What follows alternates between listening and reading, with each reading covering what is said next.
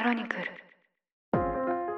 才凡人の非凡な才能を科学するこの番組は才能という概念を再定義し個人チームそして組織にとっての才能の生かし方を楽しく発信していく番組ですこんにちは。パーソナリティを務めます。株式会社タレント代表取締役の高知んこと佐野隆です。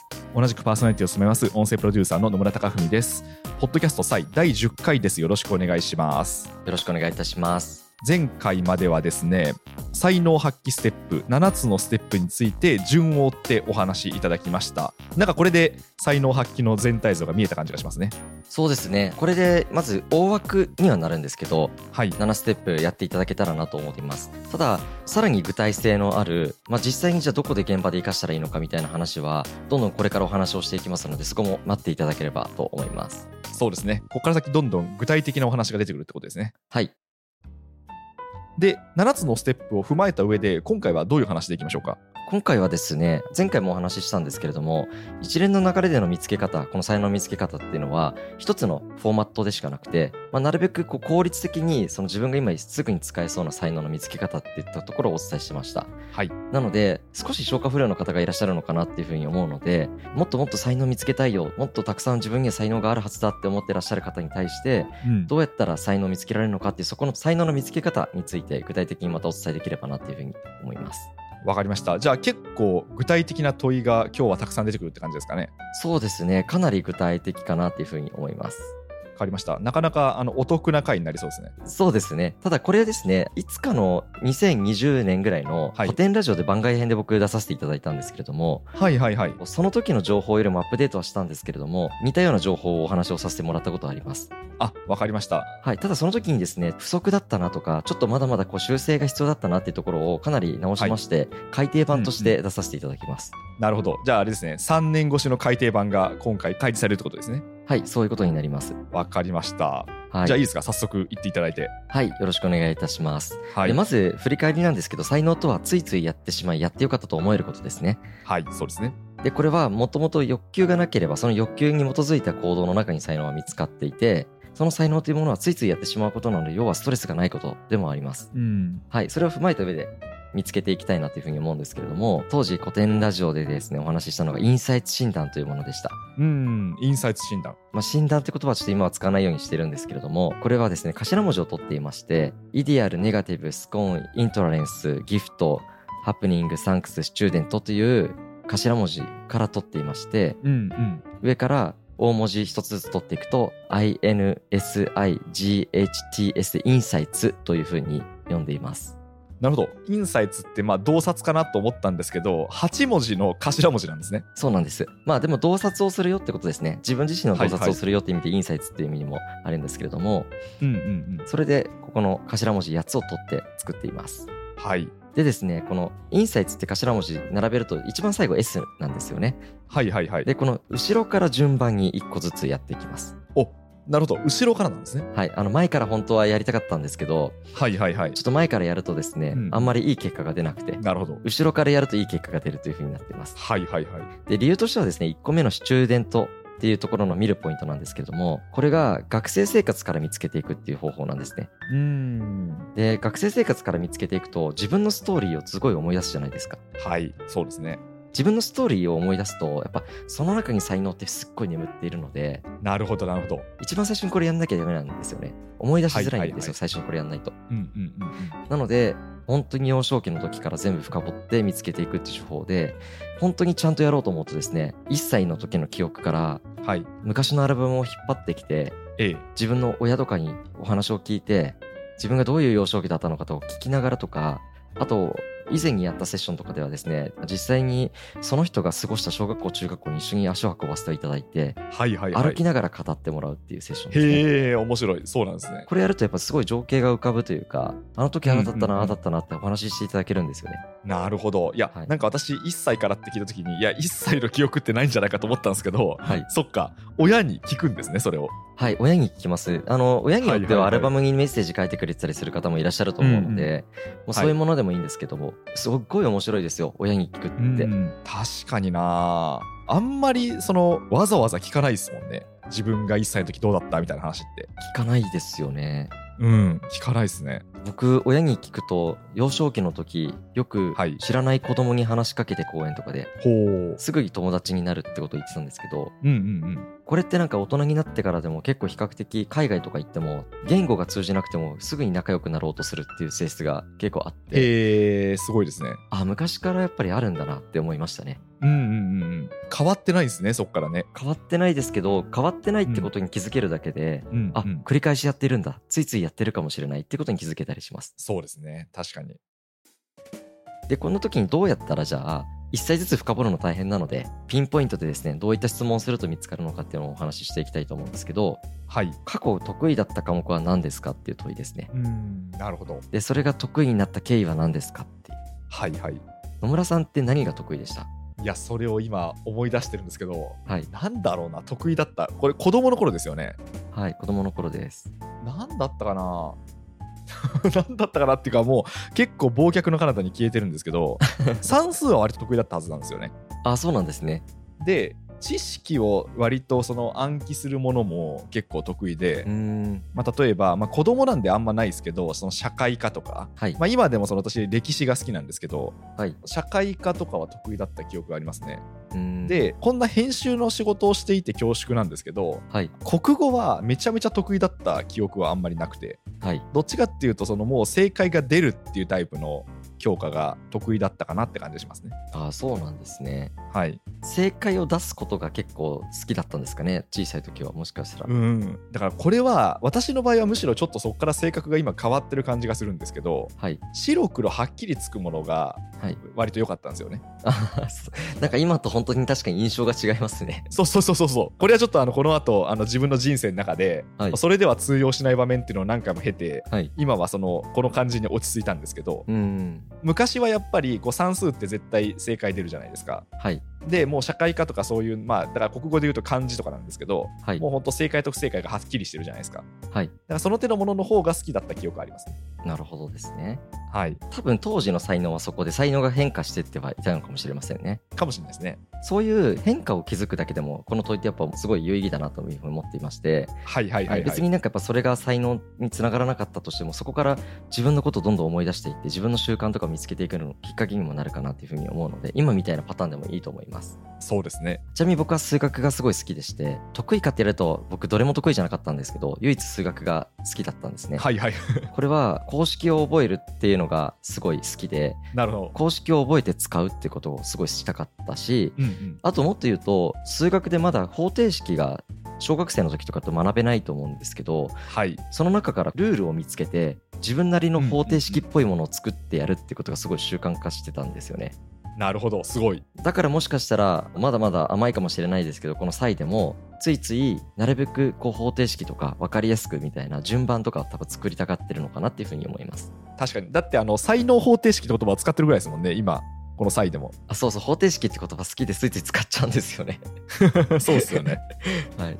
まさしく。まあある意味方程式かなと思って使わせてもらっています。うんうんで、まあ、どんどんちょっと言ってしまうと2つ目のこのはい。スチューデントのところで見つける質問としては2つ目は、まあ、部活や文化祭での成果って何かありますかっていう。部活とかだったら大会でうまくいったとか試合に勝てたとかだし、まあ、文化祭とかであれば、文化祭実行委員としてうまくいきましたとかでもいいし出し物でなんかこういうことが成功しましたとかでもいいんですよね。うんうん。でそれに対してどういう成果出しましたかっていうものだったりですね。はい。あとはあの学校の先生から褒められたことはありますかどんなこと褒められましたかっていうやつですね。うんうんあの大人になってから褒められるってことがもしかしたら減ってくる人もいると思うのではい。学校の時比較的褒めてくれる人って多かったりすると思うんですよ。そうですね。はいはい。なのでどういうところに先生が着目してたのかとかあとあのもし小学校の時の先生の交換日記とかあったらそれそれとか掘り出すとすごい面白いこと書いてあったりしますよ。確かに。何が書いてあるんですかね。それ面白いな。野村くんはこんなことでこんなことがすごいよくできたねとか書かれたりするわけですよね。はいはいはいはい。確かにそうだ、はい。何書いてあるんだろう。全然わかんないですね。あれとか掘り出すとすごい面白いですし。うんうんうん。僕はよく人の話を興味持って聞いてくれてすごくちゃんと人の目を見て聞いてくれるねとかってこう書いてくれててへえ。なんか大人になってから人の目見るの苦手になったんですけど。でも本当は見たいっていう思いはあるんだろうなって思ってて、うんうんすごい参考になりましたね。うんなるほど。字の部分はそっちってことですね。多分そうだと思います。うんうん、でもう一つ別の質問は仲いい友達との立ち位置はどうでしたか？その立ち位置は居心地が良かったですか、うんうん立ち位置ってすごい分かりやすくてリーダーだったかサブリーダーだったか、うんうんまあもしくはちょっとこういじられキャラだったのかなとかはい。一人だったのかなとかなんかそういうことを思い出すとですね小さな時ってかなり個性が出てるので、確かにな、はい。あでもこれは地続きな感じがしていて今でも。はい私多分クラスのその陽キャというか中心にいるやついるじゃないですか。はい。の隣にいるブレーンみたいな感じだったんですよね。かっこいいじゃないですか。まあ自分で言うのはあれですけど。かっこいい。そう。だから結構そういう人たちとうまくやれてた印象はあって、はい。って考えると今もこの独立してからはちょっと変わるんですけど、はい。会社員までって私やっぱりこうすごい尖ったリーダーのこうビジョンっていうのをこう実行に導くっていうのは結構得意だったんですよ。あーでも今編集者としてとかその番組を作るプロデューサーとしてはやっぱりそのブレーンっていうところは一緒ですよね。そうですね確かにこの人の一体どこが面白いんだろうとかどこが一番魅力的なんだろうっていうのを見つけ出して世間に受け入れてもらう形で伝えていくっていう仕事なんで、うんだからそこはなんか字の部分変わってないかなって感じますね。そうですよね。はい、確かに面白い、まあ、これ結構僕もこの問いはですねすごい多くの人にやるんですけど見つかります、面白い発見があります。なるほど。今と全然違うんですよ。仕事の時のポジションと学校の時のポジション全然違ったりするんで。へえそうなんですね。最後の質問は一番熱中したことは何ですか、どんな風に熱中しましたか？っていうことですね、うんうんうん。まあ小さい時例えばプラモデルに熱中しましたとかはい、もう虫コレクターでしたみたいな。昆虫コレクターでしたみたいな。あるじゃないですか。うんうん、どんなものが熱中できたかなっていうのを振り返ってみるとそこにやっぱ才能が隠れてたりします。はいはい。まあ、どんな風に熱中っていうのが結構大事で、うんうん。どういう風にそれを追求していったのかなプロセスのところに才能って出ているのではい、熱中っていうのは欲求じゃないですか。やりたいこと。うん。なんでそれをどうやってやりたいことを実現したのかっていうところに着目してみてください。うんわかりました。で次がですねサンクスという見方なんですけど感謝されることから見つけるというやり方ではいはい。感謝されたことを振り返ってみようっていう観点ですね。そうですねはい。最近感謝されたことありますかっていう問いなんですけど野村さんなんかありますかね？なんか私は結構人の企画の相談に乗ることが多くてこれは別に仕事ではなく、はい。なんかちょっとこれで煮詰まってるんだけど話話を聞いてくれませんか？ってかちょっと雑談しないみたいなことを言われて。例はい。えばその同業者とかから。はい。でそれで、まあ、これだったらなんかこっちの方が面白いんじゃないですかね？みたいな話をしていって感謝されるっていうことはたまにありますね。ああじゃあ結構はい。同業者の人に新しい視点を与えるみたいなことができるんですかね？そうですね。なんか正解を私として言ってるわけじゃないんですけどはい。まあ、おそらく企画者がそのどういう意図でその企画を作ったかっていうのもまあなんとなくわかるしうん。あとその読者目線ですね、まあ、本当にこうパッと今の企画案を聞いた、まあ、一読者としての感想っていうのも割とこう述べれるんでうん。多分その両方の観点からこういう感じに印象としては受けるし、まあ、この辺とかあったらすごいいいんじゃないですかみたいなことを言えるんですよね。あーまあでもそれもあれですね。プロデュースしてる時と一緒の観点なんでしょうね。まあ、かもしれないですね。相手の配信コンテンツと世の中のニーズのマッチングのこの折衷案みたいなところを見つけるみたいなところをそうですね。お伝えしてるってことですよね。はい。まあ、でそれってまあ別にその仕事になる場合もあるんですけど、はい。あの仕事になんないというかまあ本当単になんか30分1時間雑談しないみたいな感じでうん。言われて、うん。最近この辺に困ってんだよねみたいなこと言われるでその結果まあいろいろこっちなんじゃないですかねみたいな話をしていって最後なんかなんとなく答えが見えてくるみたいなそれで感謝されるってことはあったりしますね。ああそうなんですね。はい。なるほど。まあってことはやっぱそこの中にプロセスの中に才能ありそうですよね野村さんの、うんうん。そうですね。ついつい相手のいいコンテンツのところをはい。相手の良さを見つけようとするとかついついどうやったら売れるかを考えているとか、そうですね。もっとやりようがあるはずだっていうのは常に思いますね。すごいいいものを持ってるからもっとやりようがあるはずだっていうのは。ああじゃあついついもっとやりようがあるかどうかを考えてるってことですね。かもしれないですね。はいもっとやりようがあるだろうなって考える行為とか思考ってすごい野村さんにとってはやってよかったなと思えることですか？価値があることですか？あ思います思います。はい価値がありますね。じゃあもう才能ですね、はい、価値がないと思うものは才能って定義できないかなと僕は思ってて、んうん一個の行為でしかないノット才能かなっていうふうに思っています。はいはいでこの「ありがとう」って言われるために何かしようとしてますかっていう問いがありましてはいはい。要は感謝されたくてやってる行為なのか、うんうん。ついついやった結果感謝されてるのかに着目してほしくて、うんはい、でこれ別に良し悪しがなくてですねありがとうと言われるために何かをやるっていう人は承認欲求が強かったりするのではい。このじゃあ承認欲求のために何かやっている行動ではい。感謝されたことって、そのプロセスの中に才能あったりするんですよ。うんうんうん。なのでそこで見つけてみてほしいなっていうふうに思っています。うん。わかりました。あとは、そんなことで感謝されるの？っていうびっくりする体験ありますか？ってやつですね。なんか私、それの方がありますね。あ、ありますか？はい。私の場合は、ありがとうと言われたくてやるっていうことは、正直あんまり多くなくて、はい。で、それよりも、例えば連絡いただいて、ちょっと雑談しませんか？っていうふうに言われて、で、こうなんか雑談をしていったら意外に感謝されたみたいなことっていうのはよくあるんですよ。はい。で、こっちとしては、その場の1時間がやっぱりこう結構面白かったり、はい1時間に限らずなんですけど、うんあのその話してる時間っていうのは結構面白くて、はい。で、こっちの方がいいんじゃないですかねみたいな、こう、ブレストというか、まあ、ある意味こう自分の雑多な見解をあの述べているだけなんですけど、はい。それっていうのが意外に感謝につながるってことが何度もあったんで、うん。あ、そうなんだっていう、あ、意外にこれいいんだみたいな風に思いましたね。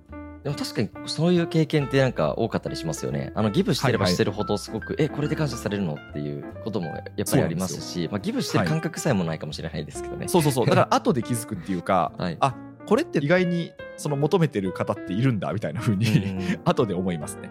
確かにそうですよね。はい。まあこれ多分たくさん発信しなければわからないかもしれませんね。うんうん多くのことを喋ったり話したり行動したりしてると、え、これで喜ばれるんだろうって気づけるってことだと思うんで、そうですね。まあ、トライが多ければ多いほど気づけるかもしれませんね。で、次がハプニング。予想外な出来事から見つけるという方法なんですけど、はい。予想外ないいことや悪いことが起きたことについて振り返る方法ですね。うんうん。はい。例えば、急なハプニングが起きた経験って何かありますか？急なハプニング、これ最近ですか？最近でも別に過去でもいいですし、はいはいはいち。なみに僕、過去はハプニングだらけの人生だったんですけど、はいはいはい。はい。これはあんまりハプニング起きる人いないかもしれないんですけど、はいハプニングが起きるか起きないかのこれジャッジメントをしてるんですね。はいはい。で、ハプニングが起きやすい人っていうのは無計画な人です。うん、なるほど。なるほど。ハプニングが起きにくい人っていうのは計画的な人なんですよ。はいはいはいはい。で、リスクエッジする人なんですよね。うんうん。僕は比較的計画しないしリスクエッジもしないタイプだったので、はい。すごい大事件が起きるんですよ。なるほど。いいですね。はい、いい意味でも悪い意味でも。だから、はいはいたまになんかすごいびっくりするような嬉しい事件もあるし、うんうんすっごい人様に迷惑かけちゃって、本当に頭上がらないなっていうこともあありましたし、うん。どういう性質なのかを見つけるっていう方法ですね。確かに。それで言うと、私多分高知さんの逆で、はい。まあ、ハプニングっていうか、まあ、例えばじゃあ仕事のトラブルっていうことだとすると、はい。まあ、トラブルを起こしたくて起こす人なんて一人もいないわけじゃないですか。はい、そうです、ね。意図せず起きてしまったと。で、結構私の思考としては、同じことで2回バタバタしたくないっていうのが本当に強くて、はい。この際でも第1回か第2回で言ったと思うんですけど、そうですね。検証するんですよ、そのバタバタが起きたプロセスを。はい。で、それをもう本当繰り返させないっうんていうことを結構強く自分にもやるし、あの周りの人にもやろうとするんで、うん。まあ、できるだけこうなんていうかこうハプニングを潰していってるって感じなんですよね。うん。じゃあ、ほぼ起きないですね、野村さんは。ハプニング なんですけど一回やった仕事についてはそのハプニングをもう二度と起こさないようにしていってはい。ただ新しい仕事っていうのをやっぱこう常にやりたいと思ってるんで、うん。まあ、その時はあやってみたけど全然ダメだったねとかうん。あこんな壁にぶつかるんだみたいなことを、まあ、むしろ率先して経験するようにはしてますね。うん。だから、そっか。やっぱり1回目はとりあえずやってみようができるわけですね。2回目はとりあえずやってみよう、もう二度とやらないから、1回学んだことはちゃんと改善しましょうってことなんですよね。はい、あの2回バタバタはしたくないっていう感じですね。じゃあ野村さんのその才能は前回も出てきましたけど、はいこのハプニングの見つけ方からもできたわけですね。ああそうですねだからそこも意外に今の自分と地続きなんだろうなと思いました。ありがとうございます。で次がギフトですね。いただき物から見つけるという方法なんですけど、はいはいはい。あのよく人からもらうものってどんなものかなっていうのをちょっと想像してみていただきたくて、うんうんあんまりもらう人もいればもらわない人もいるし、ええで、もらうときにプレゼントでどういうものをもらいがちなのかなとか、はいはい人によってはですね、アメちゃんおばちゃんとかよよく言うじゃないですか。言いますね。はい大阪のおばちゃんみたいな。大阪のおばちゃん。んとか、でもああいう人とかからすごくもらいやすい人ともらいにくい人っているんですよ。へえ、そうなんだ。で、なんか僕の知り合いの妹はめちゃくちゃもらうんですね、プレゼント。はいはいはい。で、やっぱり好かれる性格してるんですよね。甘え上手というか、うん。ついついあげちゃうってみんながどんどんどんどん。はい。っていうものもあったりしますし、はいはい。なんか野村さんはちなみによく人からもらうものって何かあったりしますか？なんだろうな。私多分それで言うと残念ながらあんまりそのいただく方ではないとは思うんですけどアメちゃんとかあんまりもらったことないんですけど、はいでもそうですね。お菓子とかですかねよくもらうのは。ああお菓子とかですね。まあ要はコンビニで売ってるお菓子っていうよりもまあ普通にこう菓子折り的なお菓子。はいはいはい。っていうお菓子を結構もらうってことはあれですかね。仕事上での感謝の気持ちをいただくみたいなことが多いですかね。そうですね。ご挨拶とかうん。その仕事上での何かをこちらがして、でそれに対してのそのお礼という観点でいただくとか、まあ、あと私もたまにそういうミーティングであの菓子折りを持って行ったりするんで社会人的なこうなんか贈答品がぐるぐる回るじゃないですか。はい。僕も僕めっちゃあげる方なんですけどはいはい。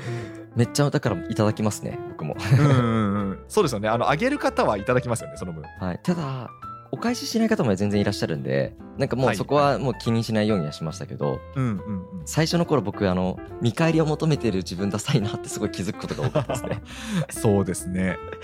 ちなみにそれで言うと私その人に物を送るの結構苦手で。あそうなんですね。なんだろうな。いろんな意味で苦手なんですよ。苦手っていうかそのやんないっていうわけじゃなくてはい。結構その贈答品を送るってことに対して苦手意識があってはいまずは何を送っていいかなっていうふうに考えるのが大変っていうか自分の中でレパートリーが少ないっていうのがまず一個と。はい。あげるシチュエーションですごいいろんな余計なこと考えちゃうんですよ。はいはいはい。この人に対してこの状況でこれあげるってなんかどんなメッセージになるんだろうみたいな。うん。